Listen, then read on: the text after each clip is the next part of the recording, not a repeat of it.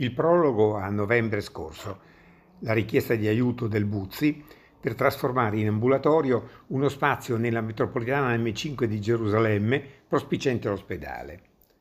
Obiettivo immediato era infatti la vaccinazione antinfluenzale dei bambini, in sicurezza, fuori dall'ospedale ormai diventato Covid. Obiettivo raggiunto rapidamente grazie ai Lions della Milano Metropolitana, grazie anche a te ma immaginavamo un rapporto più continuativo con l'ospedale per bambini più antico d'Italia, 1899, e non solo i regali di Natale.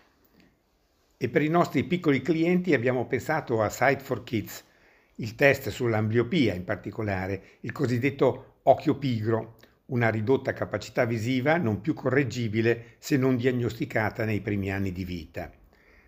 Lo facciamo solitamente in piazza ed è quasi un gioco per i bambini.